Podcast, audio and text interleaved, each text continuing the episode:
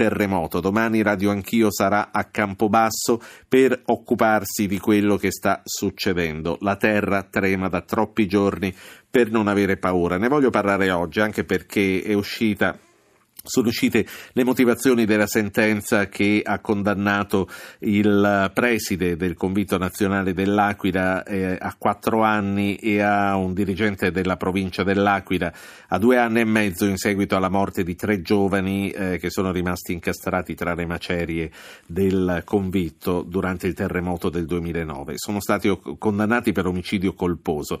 La sentenza appunto sono uscite le motivazioni e eh, sono le motivazioni parlano di conclamata insensibilità del dirigente scolastico per l'edificio che versava, e lui lo sapeva, in condizioni disastrose e colpevole inerzia per il funzionario provinciale. Ricorderete anche invece che su un altro piano, su un altro livello, vennero assolti tutti gli scienziati della Commissione Grandi Rischi che furono processati e condannati in primo grado per avere tranquillizzato la popolazione di fronte allo sciame sismico che precedette la grande scossa appunto del 6 di aprile. Una serie di episodi che ci tornano alla mente in questi giorni con, con ciò che sta accadendo a Campobasso dove la popolazione non dorme da più di una settimana. Alessandro Amato è sismologo dell'Istituto Nazionale di Geofisica e Vulcanologia. Buonasera eh, dottor Amato. Buonasera. Che cosa sta succedendo? Quali eventi avete registrato? Abbiamo registrato uno sciame sismico che è iniziato il 13 gennaio nella zona di Campobasso e ha avuto tre giorni di, di, di, piccole scosse e poi il quarto giorno, il 16, ha avuto un terremoto di magnitudo intorno a 4.2 e, e, tantissime altre piccole scosse, qualcuna anche abbastanza forte, comunque la, la maggiore è rimasta quella di 4.2 e che nei giorni successivi si sono poi andate un po' diradando, adesso negli ultimi due o tre giorni ne abbiamo registrate soltanto oggi 10, ieri una ventina, tutte però abbastanza piccole. Questo, eh, lo... Mm, sì, no, questo a, che cosa, a che cosa, fa pensare? Perché eh, noi pensiamo immediatamente ai grandi eventi che ci sono stati negli ultimi anni, all'Aquila che venne preceduta da, una, da uno sciame sismico, all'Emilia dove invece arrivò all'improvviso ma ritornò ancora più forte dieci giorni dopo. Voi magari vi accorgete che eventi di questo tipo succedono tutti i giorni dappertutto e siete forse più tranquilli, o non è così?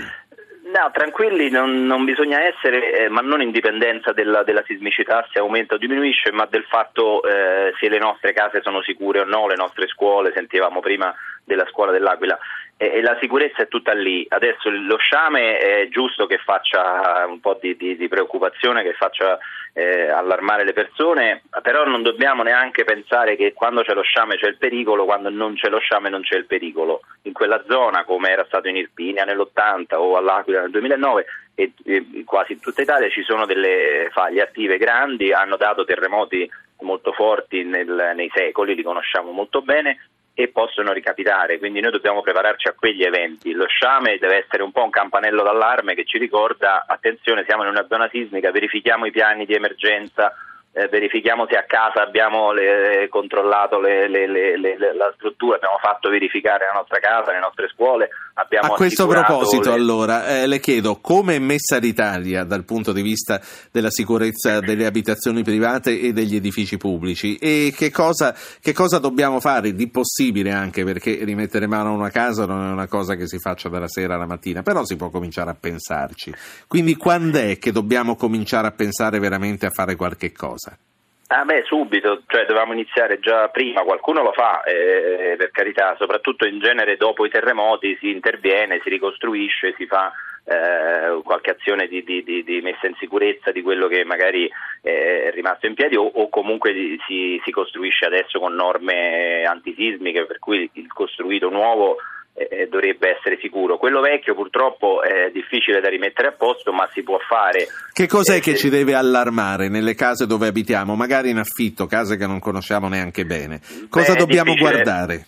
È, è difficile trovare da soli dei segnali, intanto bisogna vedere se le case sono state costruite secondo le norme, ci sono delle zone d'Italia che sono classificate da tantissimi anni, da decenni, da, da, da, da un secolo, quindi eh, quello è intanto un primo, una prima scrematura. Molte sono state costruite però prima delle, dell'adozione delle norme antisismiche, quindi quelle lì vanno, andrebbero verificate, ma bisogna chiamare dei tecnici esperti e far fare delle verifiche, possibilmente eh, aiutandosi con eh, eh, i comuni dovrebbero fornire un'assistenza su questo. So che spesso il più delle volte non, non sono attrezzati per farlo, ma magari avere eh, da, sì. da, loro l'indicazione di, di, di, qualcuno. In Italia abbiamo tantissimi ingegneri bravissimi che, che, che, magari neanche lavorano, che potrebbero invece eh, aiutare in questo certo. e, fare, e, fare, proposte. E fare, eh, lo fanno in tanti paesi, è, senza pensare al solito Giappone, lo, fatto, lo stanno facendo in Turchia, l'hanno fatto in Cile negli ultimi anni e quando arriva un terremoto in Cile ce n'è stato uno pochi mesi fa 8.3 quindi una mentre noi, eh, noi, si corre spesso a, a lavorare sì. quando gli eventi sono successi senta tornando a Campobasso è l'ultimo minuto per stare insieme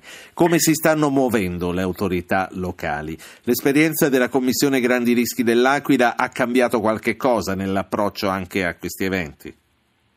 Eh, questo è un po' un tema difficile. Allora, intanto eh, si è un po' presa coscienza del fatto che, eh, almeno spero, che questi, come dicevo prima, questi sciami, queste scosse eh, non necessariamente indicano un, una forte scossa in arrivo, ma può capitare. Il 99% di questi sciami finisce come è iniziato, ne abbiamo 20-30 l'anno di questi però può succedere, quindi non bisogna né rassicurare né, né, né, creare il panico, il terremoto forte può avvenire in qualunque momento. Eh, è difficile dare indicazioni, ma non, non da parte mia che non, non, ne sarei in grado, ma neanche dalla Commissione Grandi Rischi, perché eh, si può solo richiamare le norme di comportamento, si può solo richiamare di saper conoscere il piano di emergenza eh, del proprio comune e, e, le norme di comportamento prima e durante un terremoto e dopo un terremoto.